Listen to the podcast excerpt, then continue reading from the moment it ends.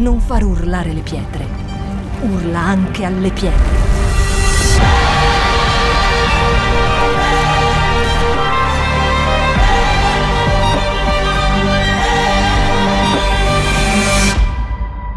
Shout 2022. Alza il volume della tua fede. Veniamo alla parola di Dio. Il titolo di questa predica di oggi è Il tuo nemico più grande. Il tuo nemico più grande. Secondo te di chi parleremo? Di chi, chi pensa che parleremo del diavolo? E adesso hanno già suggerito, non vale. Di chi parleremo? Parleremo di quella persona che guardiamo allo specchio tutte le mattine quello è il tuo nemico più grande. A volte noi pensiamo che il nemico più grande è il diavolo, no, il nemico più grande siamo noi, perché il diavolo ha lo spazio che tu gli dai. Amen. Lui può cercare di fare delle cose, ma lui riuscirà solo se noi gli diamo spazio. Amen. Perfetto, voglio incominciare leggendo con voi in Geremia 2,19, sarà il nostro testo all'inizio, e dice così, la tua propria malvagità è quella che ti castiga. Dite com'è, la mia propria malvagità è quella che mi castiga. Chi conosce persone, magari sei quella persona, ma ovviamente non lo vedi perché la colpa è sempre degli altri, che pensa che tutti i problemi del mondo è perché l'altro fa schifo. Nessuno si vuole confessare, eh? Confessiamoci. Quante volte qualsiasi cosa succede nella nostra vita è colpa del governo, è colpa di Dio, della Chiesa, della moglie che tu mi hai messo accanto, di quel marito schifoso che mi hai dato, di questi figli che non mi danno pace, del lavoro che è troppo. Quante volte noi deleghiamo la colpa a tutto? Chi ha già fatto questo? Ecco, ci sono cinque sinceri in questa chiesa, tutto il resto siete bugiardi perché tutti noi lo facciamo. Quindi dove sono i sinceri? Tutti noi. Può darsi che non sia la tua abitudine, speriamo che non sia la tua abitudine, perché non dovrebbe essere, ma noi tendiamo a delegare tutte le colpe, sì o no? Sono infelice perché oggi mia figlia mi ha detto verde eh, ho peccato è perché qualcuno mi ha messo il peccato là davanti, se non era là davanti mica peccavo, giusto? Giustissimo, no? E invece la Bibbia dice la tua propria malvagità è quella che ti castiga e le tue infedeltà sono la tua punizione. Non sta dicendo che Dio ti punisce, ma sta dicendo la tua infedeltà attira la punizione. Sappi dunque e vedi che mala e ama, ed amara cosa è abbandonare l'Eterno, il tuo Dio, e non aver di me alcun timore, dice il Signore, l'Eterno degli eserciti. Io preferisco la versione il Signore degli eserciti. Comunque, in questo passaggio qua sta dicendo che anche se il male, la Bibbia dice che il diavolo è come un leone attorno a noi che cerca di divorarci, tutto quello, però la persona con la quale noi combatteremo più tutta la vita non sarà il diavolo. Noi sicuramente faremo battaglia spirituale, sicuramente ci posizioneremo davanti a qualsiasi cosa lui faccia, ma la persona con la, quale, con la quale combattiamo di più non è il marito, non è la moglie, eh, ma siamo noi quella personcina che vediamo davanti allo specchio, che diciamo a quella personcina, tu sai quello che è giusto, ma molte volte tu scegli di fare diversamente. Amen. Allora, molte persone pensano che eh, l'ambiente dove abito, dove vivo, è quello che mi condiziona. Oggi vi voglio far vedere con la Bibbia che puoi anche essere un buon ambiente ma puoi comunque fare del male perché il male abita qui. È solo Gesù che può sradicare questo male dentro di noi. Amen. Perché noi nasciamo nel peccato. Eh, Davide diceva nel Salmo 51, nel peccato mia madre mi ha concepito. E quindi dice, dentro di noi c'è già una tendenza, al di là di quello che c'è fuori. Allora, noi vogliamo oggi guardare un po' la vita di Caino. Chi conosce Caino? Perfetto. Allora, parleremo un po' di Caino e Abele. Caino è cresciuto dove? Nel paradiso? Era un paradiso. È cresciuto in un buon luogo? Sì, ha avuto gli stessi genitori di Abele? Sì, quindi Caino e Abele, i fratelli, vi ricordate? Caino e Abele, i fratelli. Tutte e due avevano gli stessi genitori, sì o no? Gli stessi genitori. Sono cresciuti in un ambiente favorevole, giusto? Tranquillo. Non dice la Bibbia che lì c'era qualcuno che istigava Caino a fare del male. Tu hai mai letto lì che c'è scritto, guarda, però c'era un amico di Caino o il diavolo era lì come era per, vi ricordate il serpente con Eva? Il diavolo era lì e guarda, o ha frequentato cattive persone, perché non c'erano tante persone da frequentare in quel periodo. Quindi da chi ha preso, chi l'ha influenzato, uno può dire, sono stati i suoi genitori che sono stati cattivi, ma gli stessi genitori sono stati i genitori di Abele. Due fratelli. Uno che farà un'offerta a Dio che viene gradita e uno che farà un'offerta a Dio che non è gradita. Uno che cammina per l'apparenza e l'altro no uno che il suo sangue grida ancora oggi, dice la Bibbia, dalla terra e Dio lo esalta, e uno invece che Dio corregge, due fratelli, stessi genitori, stesso ambiente, stesso insegnamento, stesso background, con due attitudini completamente diverse. Amen? Siete convinti? Perfetto. Allora, leggiamo Genesi capitolo 4 dall'1 al 12 insieme. Apparirà. Ora Adamo conobbe Eva, sua moglie, la quale concepì e partorì Caino e disse, ho acquistato un uomo con l'aiuto dell'Eterno. Dite cos'è che ha detto? Ho acquistato un uomo con l'aiuto dell'Eterno. Perfetto. Quindi continua e dice così, poi partorì ancora Abele, fratello di lui. E Abele fu pastore di pecore e Caino lavoratore della terra. E avviene di lì a qualche tempo che Caino fece un'offerta di frutti della terra all'Eterno e Abele offerse anch'egli dei primogeniti del suo gregge e del loro grasso. E l'Eterno guardò con favore Abele la sua offerta, ma non guardò con favore Caino e la sua offerta. E Caino ne fu molto irritato. Dite com'è? Fu rattristato e irritato. Fu irritato e il suo viso ne fu abbattuto. Continua. E l'Eterno disse a Caino, perché sei tu irritato e perché hai il volto abbattuto? Se fai il bene non rialzerai tu il tuo volto? Ma se fai il male, il peccato sta spiandoti alla porta e i suoi desideri sono volti a te, ma tu lo devi dominare. Dì alla persona che è vicino a te, tu lo devi dominare. Guarda cosa dice, il peccato ti spia alla porta. Come fa il peccato? È là che ti guarda. Dice il peccato ti spia alla porta. I suoi desideri sono volti a te, quindi il peccato ti attira. La Bibbia dice che siamo attirati dalle cose che vediamo. Il peccato ci attira. Ma noi cosa dobbiamo fare? Siamo attirati, siamo tentati, tutti noi siamo tentati, dite com'è, anch'io sono tentato. Gesù è stato tentato.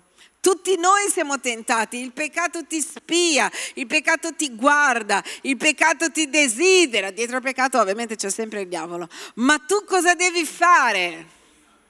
Lo devi dominare. Chi è che deve dominare il peccato? Io devo dominare il peccato. Cosa vuol dire dominare qualcosa? Vuol dire che comando io e non lui. Chi è che comanda? io e non lui. E continua a dire, tu lo devi dominare. E Caino disse ad Abele suo fratello, usciamo fuori ai campi. E avvenne che quando furono nei campi, Caino si levò contro Abele suo fratello e l'uccise. L'Eterno disse a Caino, dov'è Abele tuo fratello? Ed egli rispose, non lo so, sono forse io guardiano di mio fratello? E l'Eterno disse, chi hai fatto tu? La voce del sangue di tuo fratello grida a me dalla terra. E ora tu sarai maledetto, condannato ad errar lunge dalla terra che ha aperto la sua bocca per ricevere il sangue del tuo fratello dalla tua mano. Quando coltiverai il, solo, il suolo, esso non ti darà più i prodotti e tu sarai vagabondo e fuggiasco sulla terra. Allora, qua cosa sta succedendo? Sta succedendo che loro decidono di fare un'offerta a Dio. C'è scritto da qualche parte che Dio ha chiesto un'offerta a loro? No, fare un'offerta è un atto di adorazione. Dite com'è un atto di adorazione. È per questo che anche quando noi facciamo l'offerta abbiamo cambiato il nostro modo anche di fare l'offerta semplice.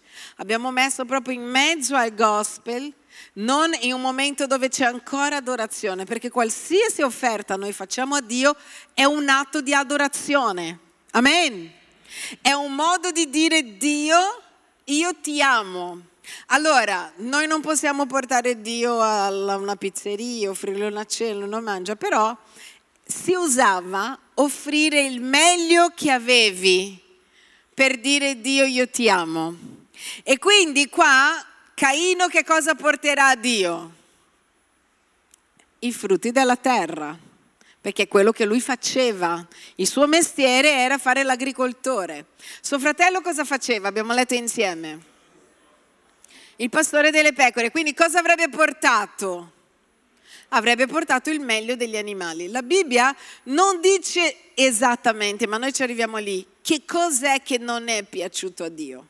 Però tutte e due portano l'offerta.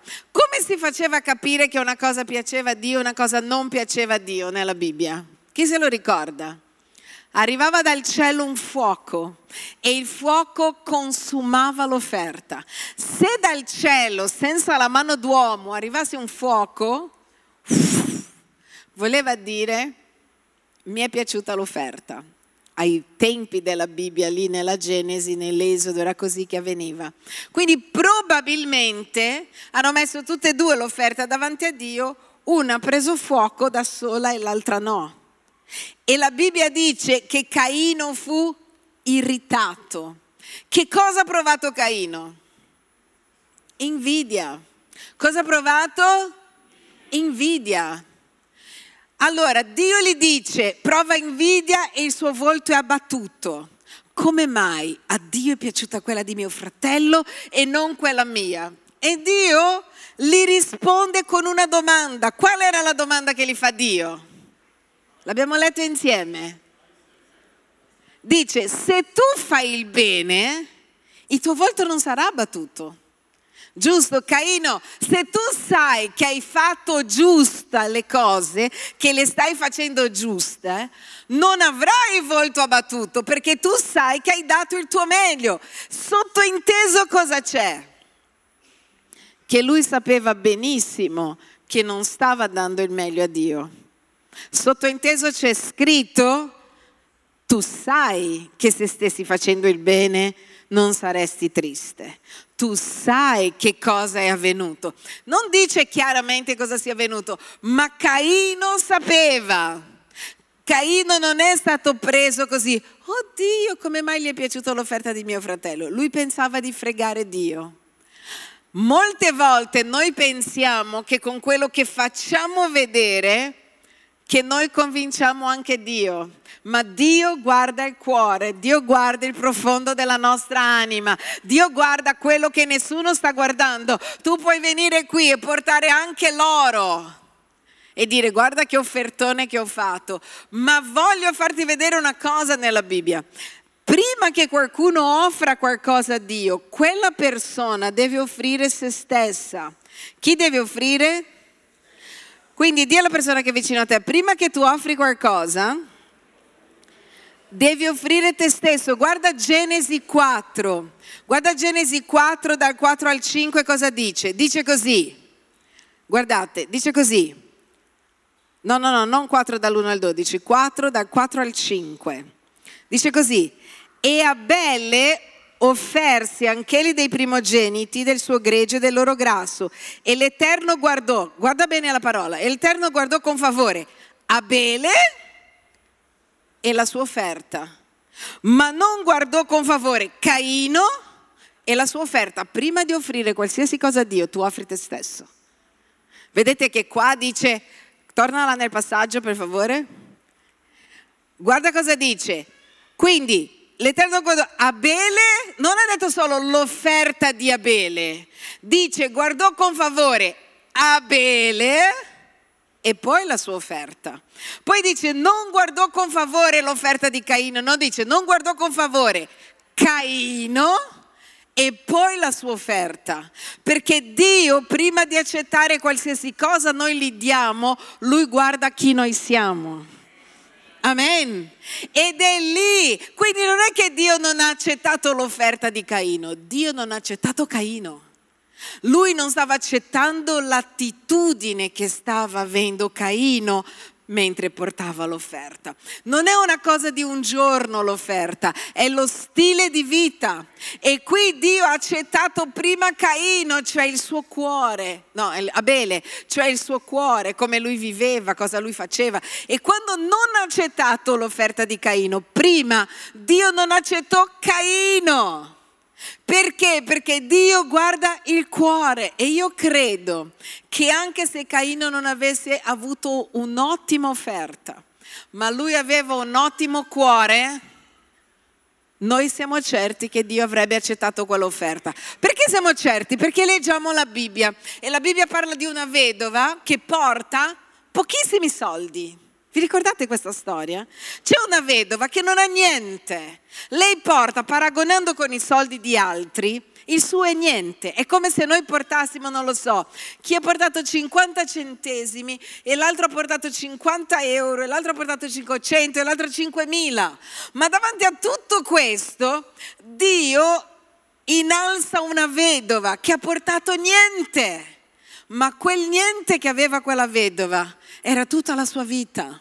La Bibbia dice ha portato tutto quello che aveva, quindi Dio non guarda la quantità di un'offerta, Dio non guarda quanto noi stiamo dando, né del nostro tempo, né di tutto il resto che possa essere fisico, ma Dio guarda come noi stiamo portando le offerte.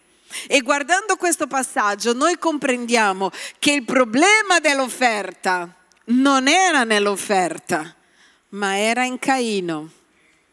Perché Dio non gli dice la tua offerta fa schifo, lui dice se tu ti comporti bene, lui non parla dell'offerta, non dice sai, se tu avessi portato il meglio della tua offerta, allora tutto sarebbe andato bene. Dio non parla dell'offerta, quando Dio parla a Caino, lui dice Caino, se tu ti comporti bene, allora il tuo volto non è abbattuto.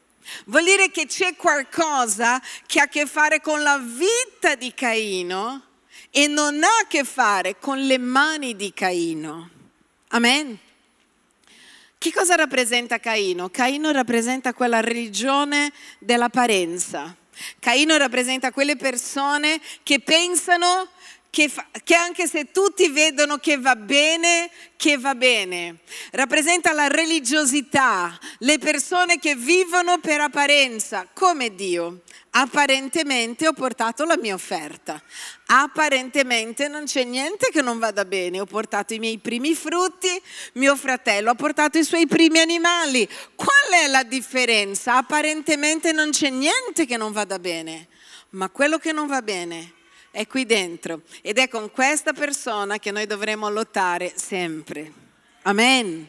Perché molte volte noi pensiamo che Dio vede che noi facciamo tante cose e noi pensiamo di avere una, una sedia vitalizia nella, nel, nel regno di Dio. Come sono credente, ho la licenza di vivere come voglio, di fare come voglio, di, non importa, tanto vengo sempre in chiesa. Ecco, la via di Caino sono quelli che vengono sempre in chiesa, quindi ai miei occhi sei una persona fedele. Ai tuoi occhi sei una persona fedele, agli occhi delle persone potresti essere una persona fedele, ma anche se tutta l'apparenza è buona, se la motivazione del tuo cuore non è giusta, questo non verrebbe accettato. Guarda cosa dice il libro di Giuda nel capitolo 1, verso 11. Dice così. Sta parlando dei falsi profeti, ok? Quindi è quel libro che c'è un capitolo solo, ve lo ricordate, Giuda? Lì dove le pagine, se leggi la Bibbia, sono incollate perché nessuno le legge mai. Giuda 1.11 dice così, guai a loro, parla dei falsi profeti, perché si sono incamminati per la via di Caino e per amor del lucro si sono gettati nei traviamenti di Balaam. Noi sappiamo che Balaam per soldi profetizzava e dice e sono periti per la ribellione di Cor. Noi sappiamo che Cor era ribelle. E che cos'era il cammino di Caino? Perché si sono incamminati falsi profeti per la via di Caino. La via di Caino è quella via dell'ipocrisia. È la via del faccio vedere ma non sono. È la via di la mia apparenza è da santo ma la mia vita non lo è. La via di Caino è la via delle maschere. È la via dove tutti mi guardano e dicono come stai? E io dico benissimo, gloria a Dio. La via di Caino è quella via dove noi ci trucchiamo bene e davanti a un come sta andando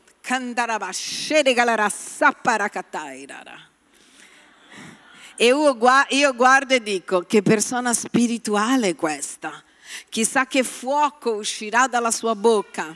La via di Caino è la via dell'apparenza e Caino sapeva che il suo cuore non era vicino a Dio, ma lui stava facendo quello che era giusto fare.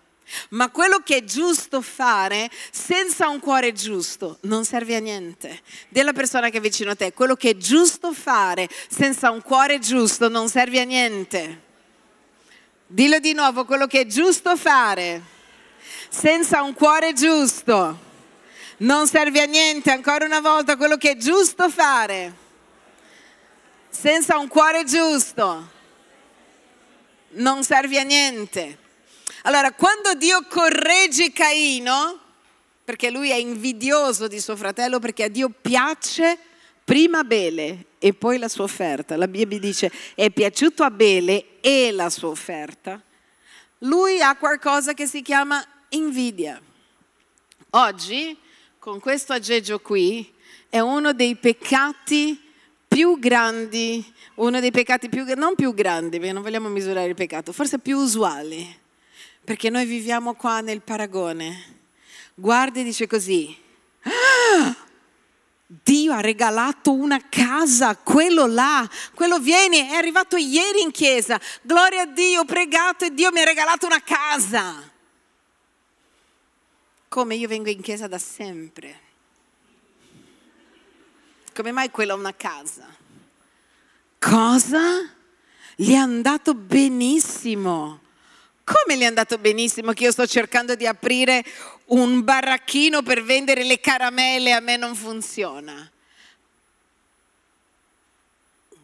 E noi non vogliamo imparare da chi sta andando bene, noi non vogliamo dire cosa sta facendo quella persona per vivere e avere successo.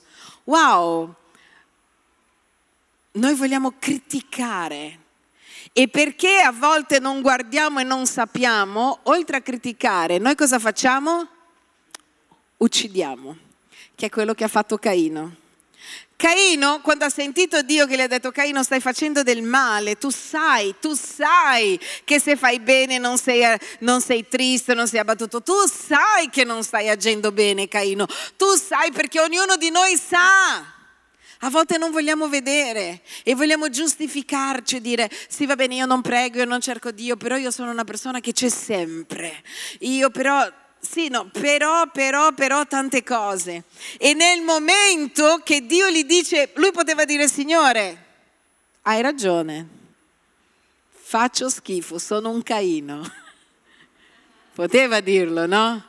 Poteva dire sto sbagliando tutto, hai ragione, forse non, volevo vedere, è vero, non mi interessava neanche di onorarti, il mio cuore è altrove, non volevo neanche farti questa offerta, mi sono sentito, cioè mio fratello la, la faceva, dovevo fare anch'io. Hai ragione Dio, il primo passo per cambiare attitudine dentro e fuori è ammettere dove noi ci troviamo. È ammettere, lui avrebbe potuto dire Signore, Sai che hai ragione, ho avuto anche invidia di mio fratello, probabilmente lui ha fatto con il cuore giusto, io no. Perdonami, scusami, abbi misericordia di me, cambierò. Invece cosa ha fatto? Dio gli parla, cioè Dio gli ha parlato.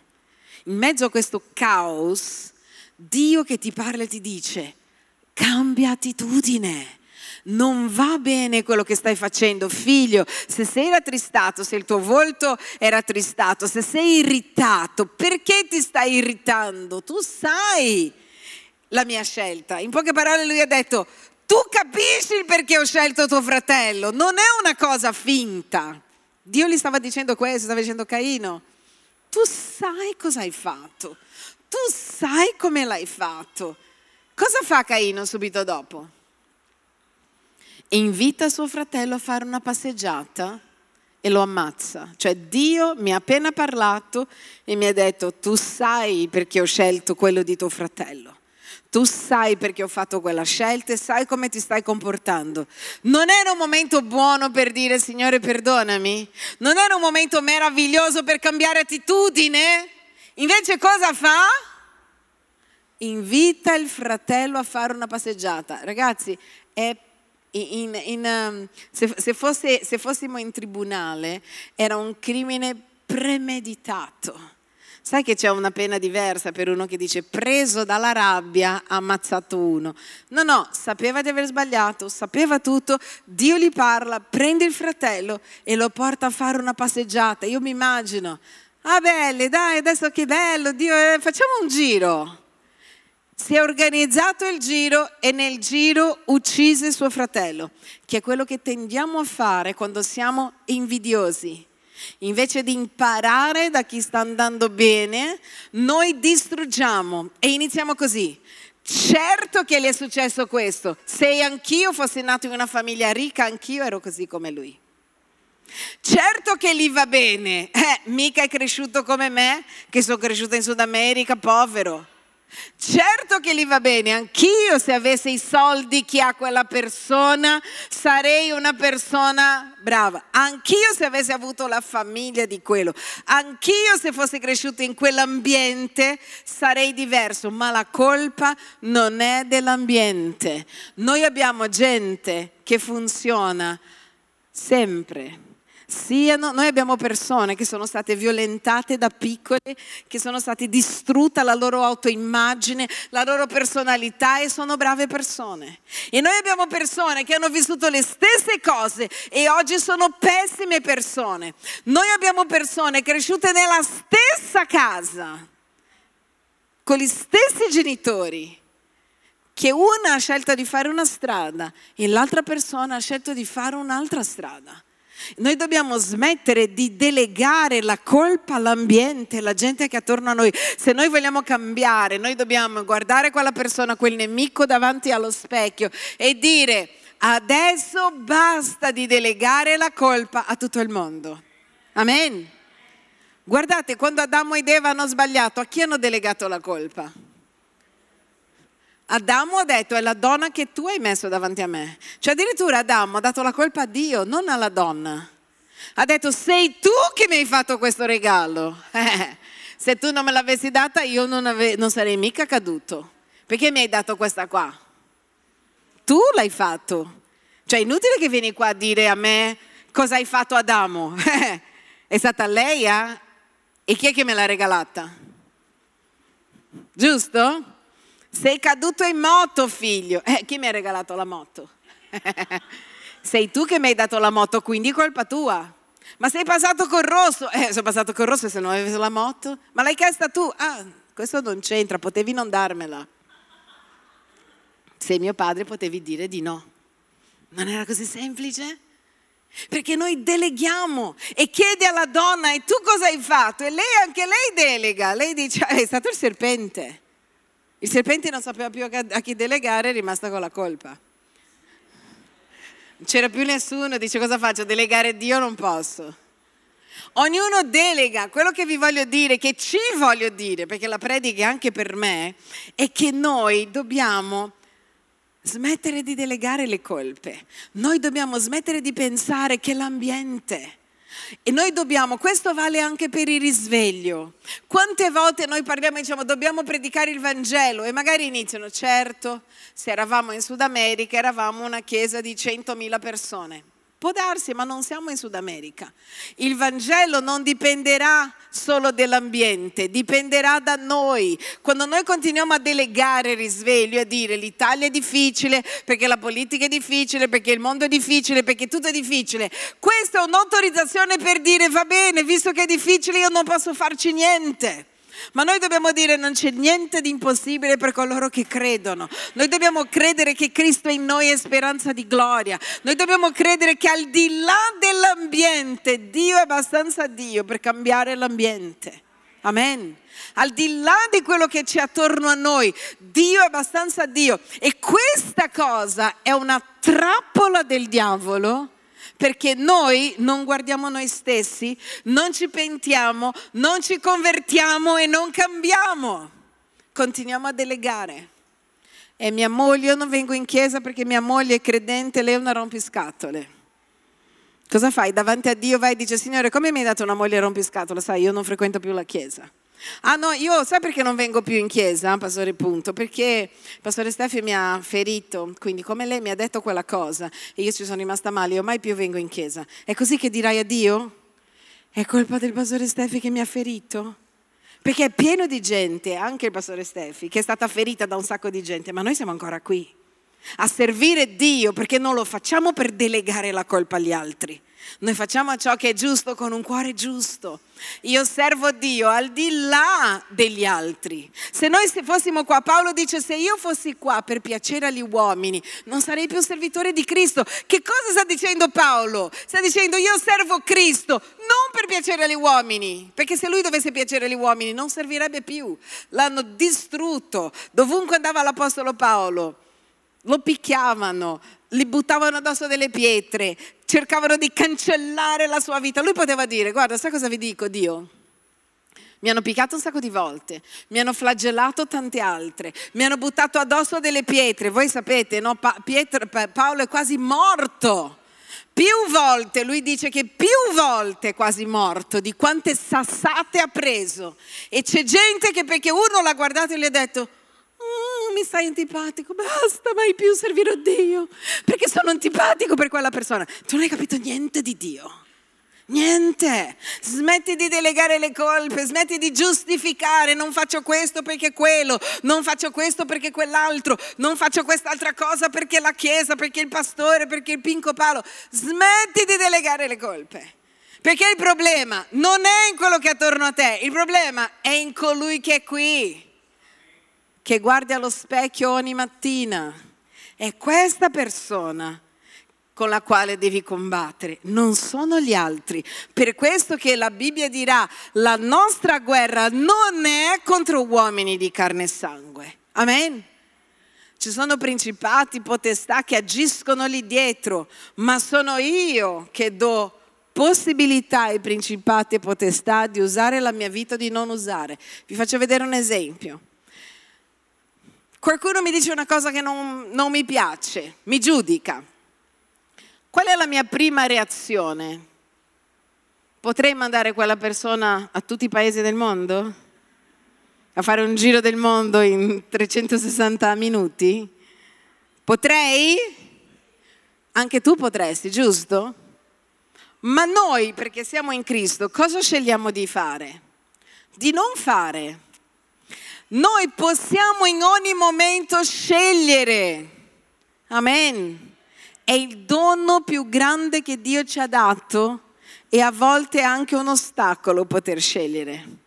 Perché noi molte volte scegliamo con la nostra carne, non con il nostro intendimento e nemmeno con la nostra fede.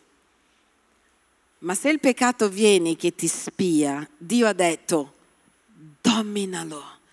Dio avrebbe detto a Caino di dominare qualcosa che lui non avrebbe mai potuto dominare? Certo che no. Nessuna tentazione che non sia umana, dice la Bibbia, vi ha ancora preso. Che cosa sta dicendo? Nessuna tentazione che non sia... Sta dicendo demoniaca nella Bibbia? Dice umana. Perché? Perché io posso scegliere se fare la cosa giusta o fare la cosa sbagliata. Io metto davanti a te la via del bene e la via del male. Vuol dire tu puoi scegliere, ma io sono troppo debole. È un'altra trappola del diavolo questa di continuamente dire sei debole, la carne è debole, tu sei debole, tu sei debole. È vero, Gesù ha detto, Padre, se possibile, allontana da me questa sofferenza. Lui in quel momento era debole, sì o no? La Bibbia ci insegnerà che Gesù era così debole che ha sudato, dicono, sangue, vuol dire estrema estremo dolore psicologico e lui poteva dire non ce la posso fare, ma lui ha detto padre, anche se sudo sangue, io voglio fare la tua volontà. L'autore della lettera agli ebrei ha detto voi non avete ancora resistito fino al sangue nella lotta contro il peccato. Che cosa sta dicendo? Sta dicendo che noi possiamo resistere, che noi possiamo essere forti perché noi siamo in Cristo e in Cristo tutto è possibile. È possibile dominare il peccato? Sì. È possibile dominare la nostra carne? Sì. E anche se ancora non ce la facciamo, possiamo dire è possibile. E quando è possibile, noi entriamo già in un altro mondo, il mondo della possibilità. È possibile cambiare, è possibile cambiare vita, è possibile cambiare modo di pensare, è possibile vedere miracoli, è possibile vedere un risveglio. Non c'è nulla di impossibile per coloro che credono. Amen. Dilla al tuo amico, tutto è possibile. Tutto è super possibile. Tutto è super possibile. Tutto è super possibile. E io so che alcuni diranno sì, infatti io decreto. Tutto è super possibile, tutto è super possibile, tutto. Ma se tu decreti e non credi, è un metodo americano. La Bibbia dice che la bocca parla di ciò che il cuore è pieno. Con il cuore si crede, dice la parola di Dio, con la bocca confessi. Non è che confessi senza credere, non funziona. Funziona se tu credi e parli. Ho creduto, perciò ho parlato. Non posso parlare come un metodo. Ce la posso fare, ce la posso fare, ce la posso fare, ce la posso fare. Devi credere che Dio ha dato a te la grazia di farcela.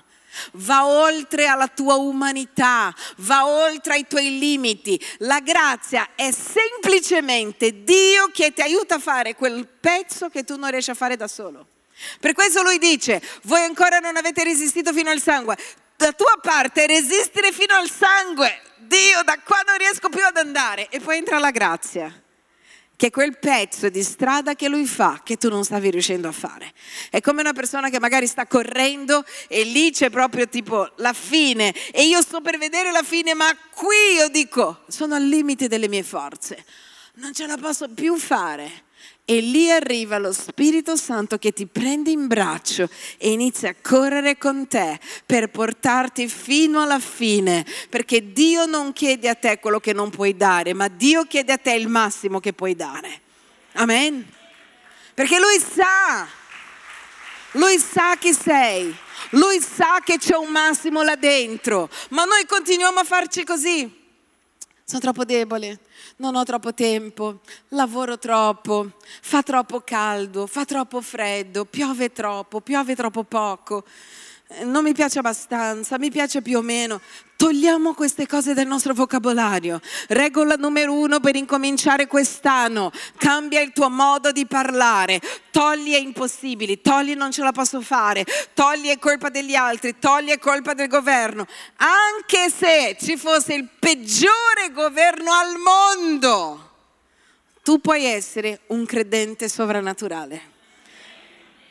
Guardate la vita di Noè. All'epoca di Noè c'era la peggiore corruzione morale della storia, della storia. Cioè oggi quello che vedi, che c'è un casino, ormai c'è LGBT, BP, nessuno sa più, parli in lingue quasi al di là di tutto il casino che c'è, la politica, non è solo in Italia ragazzi, è nel mondo, ormai è generalizzato, al di là della immoralità che esiste, di, di, quello che tu dici, no, questo è mio zio, che però è anche mio cugino, che è anche figlio di mia zia, che è anche mia nonna, cioè tutti insieme. Al di là, di, nell'epoca di, di Noè era peggio. Nell'epoca di Noè la corruzione morale aveva toccato il top qua ma c'era un uomo che si chiamava Noè. E quell'uomo ha attirato l'attenzione di Dio perché ha deciso di essere integro in un mondo dove non era integro nessuno. Quindi anche se fosse l'unico, tu dici sono l'unico al mondo, gli occhi di Dio saranno su di te anche se sei l'unico al mondo, perché gli occhi del Signore sono su coloro che lo temono. Quindi non importa, vedete che sono scuse che noi diamo? Noè era nel posto peggiore al mondo. Uno dice, no, ma io poi ho un'autorità spirituale orribile. Guardate la vita di Davide. Chi ha avuto un pastore peggiore di Davide? Un leader peggiore di Davide, che aveva Saul, che ogni tre per due cercava di ucciderlo non solo parlava male di lui, lui faceva del bene a Saul e Saul faceva del male. Lui faceva del bene e Saul faceva del male. Lui faceva del bene e Saul faceva del male. Lui diceva io non te, posso ammazzarti, ma io non toccherò mai un unto del Signore. Ti farò del bene. E lui continuava a fargli del male, a cercare di ucciderlo, ogni occasione era buona. Chi ha avuto un leader peggiore? Eppure Davide anche davanti a tutto questo è rimasto integro nel Signore, non ha ucciso il suo leader e ha continuato a fare la volontà di Dio, anche se tutte le circostanze attorno a lui erano avverse. Amen. Vuol dire che puoi, se uno ha potuto, tutti potrebbero. Amen. La mia domanda è dove sono i Noè di questa generazione? Dove sono i Davide? Dove sono i Daniele? Guardate Daniele con una politica corrotta. Tutti che idolatravano e si inginocchiavano davanti al re che per loro era diventato Dio. Anche quelli che sono venuti da Gerusalemme in Babilonia con Daniele si piegavano. Ma c'era un uomo che ha detto no. Ed era Daniele. Vuol dire che era possibile. Anche se a volte devi pagare un prezzo, è possibile essere una persona degna, anche in mezzo a tutto questo, perché non dipendiamo solo dalle nostre forze, dipendiamo dalla dipendenza di Dio, dalla grazia che c'è in Lui, dalla certezza che Lui verrà laddove noi non riusciamo. Ma Lui non verrà dove noi non riusciamo se noi non fino al sangue non diamo tutto. Amen. Perché Dio non farà il tuo lavoro il tuo lo fai tu e quando non puoi più fare arriverà la grazia sublime di Dio. Amen? La grazia meraviglio- meravigliosa di Dio. Siete con me? Ok, allora guardiamo cosa succede. Succede che Dio corregge Caino, ma Caino vai e uccidi suo fratello. Proverbi 29.1 dice così, l'uomo che essendo spesso ripreso irrigidisce il collo sarà di subito fiancato senza rimedio. In un'altra traduzione dice sarà stroncato all'improvviso senza rimedio. Guardate cosa mi piace, spesso ripreso, dite com'è spesso ripreso. L'uomo che essendo spesso ripreso vuol dire che quando il suo collo è duro e quando Dio dice basta, Dio ha parlato quante volte? Ma tante volte. Basta di fare così, cambia, cambia, cambia, cambia, cambia, cambia, cambia, cambia, cambia, cambia, cambia. Dice l'uomo che è stato spesso ripreso e irrigidisce il collo, vuol dire che Dio ti dice figlio cambia, amore cambia, ti dice con le buone, ti dice con le cattive, ti dice in tutti i modi. E dice se il collo rimane duro, che cosa vuol dire collo duro? Che è una persona che non si piega. Dice, quella persona sarà stroncata all'improvviso e quando Dio dirà basta, non ci sarà più un rimedio, perché lui ha detto basta, vuol dire che la pazienza di Dio, e Dio è paziente, vuol dire che è da tanto che ti sta dicendo. E a Caino lui ha detto, Caino, adesso basta. E la Bibbia dirà che Caino, abbiamo letto insieme, cosa succede? Caino, guardate qua in Genesi 4 dal 23 al 24, guarda la, la discendenza di Caino, dice così. E Lamech disse alle sue mogli, Ada e Zila, ascoltate la mia voce, moglie di Lamech, da discendenza di Caino, eh? Porgete l'orecchio al mio dire, sì, io l'ho ucciso un uomo perché mi ha ferito e un giovane perché mi ha contuso. Se Caino sarà vendicato sette volte, Lamech lo sarà settanta volte. Cosa è successo nella discendenza di Caino? Che tutti hanno ucciso tranquillamente perché Caino ha detto, Dio, mi stai dando una punizione grave, tutti mi ammazzeranno. E lui ha detto, chiunque ti ammazzi, anche questa persona, non sto dando una libertà per ammazzare, anche questa persona sarà maledetta. E dice che della sua discendenza, quindi nascono i figli di Caino e tutta la discendenza di Caino fanno quello che faceva Caino. Cos'è che faceva? Uccideva per niente. Guarda cosa ha detto. Ho ucciso un uomo perché mi ha ferito e un giovane perché mi ha contuso. Vuol dire, non c'era più niente, non c'era più un, un'idea del timore del Signore. E dice la Bibbia, l'abbiamo letto insieme, che lui è andato per la strada vagabondo, perso. Il peccato fa questo con l'uomo ti fa perdere l'idea delle cose, non capisci più dove stai andando, non capisci più quello che stai facendo, non capisci più il piano di Dio e questo porta le generazioni dopo di te a vivere nello stesso modo. Perché non è una cosa solo spirituale, perché se io vedo i miei genitori che vivono tradendosi, io cosa penserò? Che è una cosa buona o cattiva? Loro vivono così, anch'io vivrò. Se i miei genitori si fanno le cane a casa, voi pensate che io crescerò pensando che sia una cosa cattiva farsi le cane? I miei genitori lo fanno tutte le sere, come crescerò io? Minimo farò le canne, perché lo fanno anche loro. Quindi tu non devi solo cambiare per te stesso, tu devi cambiare anche per tutta la tua generazione, per la gente che verrà dopo di te. Noi come cristiani dobbiamo cambiare, vivere in un modo integro, non solo per noi, ma anche per tutta la gente che verrà dopo di noi finché arrivi Cristo. E il nostro esempio è imprescindibile perché questo cambi. Amen. Nessuno più ha evocato il Signore. Nessuno più ha cercato il Signore. Nel tempo di Caino, nessuno più cercava il Signore finché, la Bibbia lo dirà, finché in Genesi 4:26 dice, e nacque Set, dice che Adamo di nuovo sta con sua moglie, e nacque Set, un figliolo, a cui pose il nome di Enoch di Enoch. Allora si incominciò a invocare il nome dell'Eterno. Dice che nel, nel, capitolo precedente Eva dice Dio mi ha dato un ragazzo che sostituirà Abele. Perché anche se Caino era ancora sulla terra, non riusciva a sostituire il cuore di Abele. Anche se Caino era lì, non riusciva a prendere il posto di Abele, ma quando gli nacque un altro figlio, Set, e poi a Set un altro figlio, dice, allora si incominciò a cercare Dio nuovamente. Che cosa ci vuol dire questo? Che anche se Dio gli ha detto andrai in giro vagabondo, metterò un segno su di te perché nessuno ti ammazzi, perderai tutto, sarai maledetto, Caino comunque non cambiò.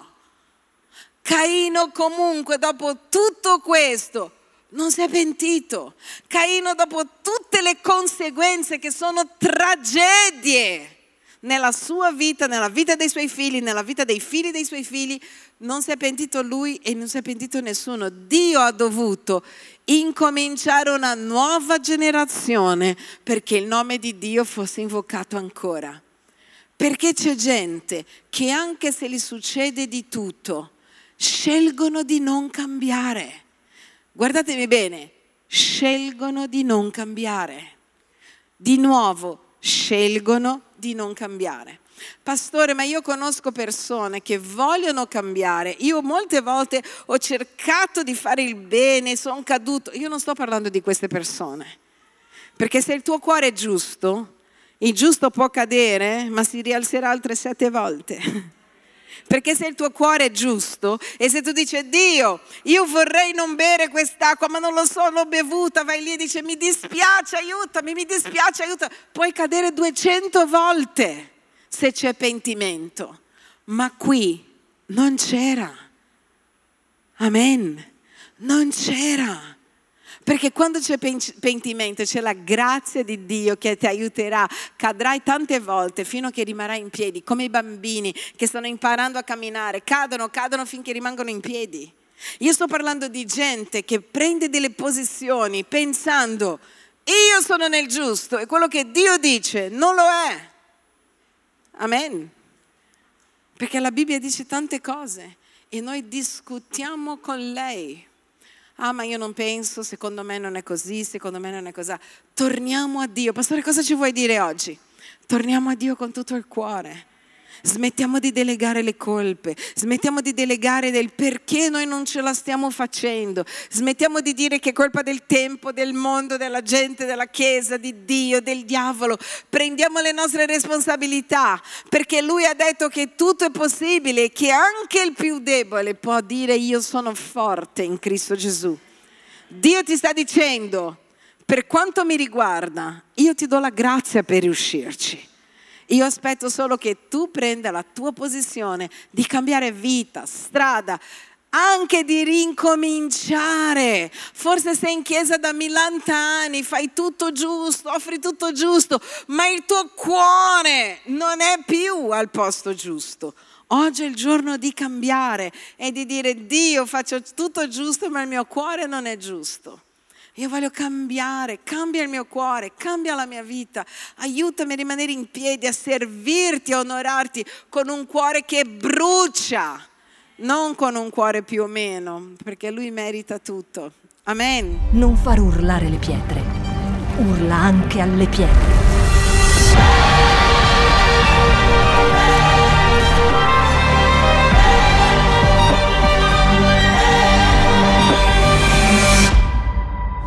Shout 2022. Alza il volume della tua fede.